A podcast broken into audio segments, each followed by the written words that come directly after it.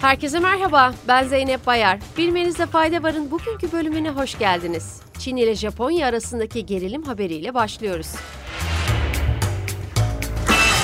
Çin'e ait gemilerin Japonya ulusal karasularını ihlal etmesinin ardından Japonya sahil güvenliği Çin gemilerini bölgeden ayrılmaları yönünde uyarıda bulunduğunu açıkladı. Söz konusu karasuları ihlali bu yıl ikinci kez yaşandı. Mülkiyeti Japonya'da olan, Çin'in ise hak iddia ettiği adacıklar uzun süredir egemenlik tartışmalarına neden oluyor. Kripto para borsasında olay yaratan FTX mahkemesiyle devam ediyoruz. Geçtiğimiz Kasım ayında iflas sürecini başlatan kripto para borsası FTX'in ilk duruşması görüldü. Duruşmada şirketin avukatları alacaklara borçların ödenmesi için FTX'in nakit ve dijital varlıklar dahil 5 milyar doların üzerinde likit varlığının geri alındığını açıkladı.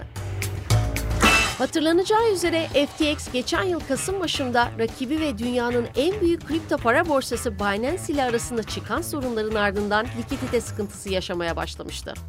FTX'in 11 Kasım 2022'de ABD'de iflas süreci başlattığı ve şirketin CEO'su Bankman-Fried'in de istifa ettiği açıklanmıştı.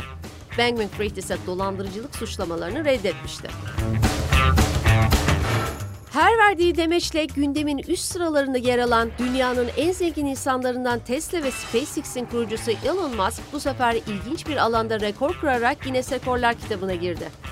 2021'den bu yana yaklaşık 200 milyar dolar kaybeden Musk, Guinness tarafından tarihte en büyük kişisel servet kaybı yaşayan kişi ilan edildi. Elon Musk'ın sahibi olduğu uzay taşımacılığı şirketi SpaceX'ten yeni bir haber var. SpaceX Londra merkezli iletişim firması OneWeb'e ait 40 internet uydusunu daha yörüngeye gönderdi. Yörüngeye gönderilen yeni uydular sayesinde OneWeb'in internet hizmeti sağlama kapasitesinin artacağı öğrenildi. Son görev SpaceX'in Ukrayna Savaşı öncesinde Rusya'dan uzay taşımacılığı hizmeti alan OneWeb için gerçekleştirdiği ikinci fırlatma olarak kayıtlara geçti.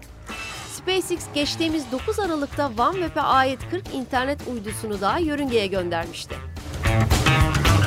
Küresel ısınma konusunda kaygı yaratan bir veriyle bilmenizde fayda varı noktalıyoruz. Guardian'ın haberine göre çok sayıda bilim insanından oluşan ekibin yaptığı araştırmada okyanusların 2022'de en yüksek sıcaklığa ulaştığı ve bunun iklim sisteminde derin değişikliklere yol açabileceği belirtildi.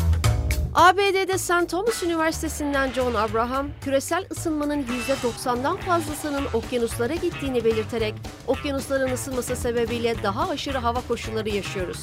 Bunun tüm dünyada korkunç etkileri var açıklamasında bulundu.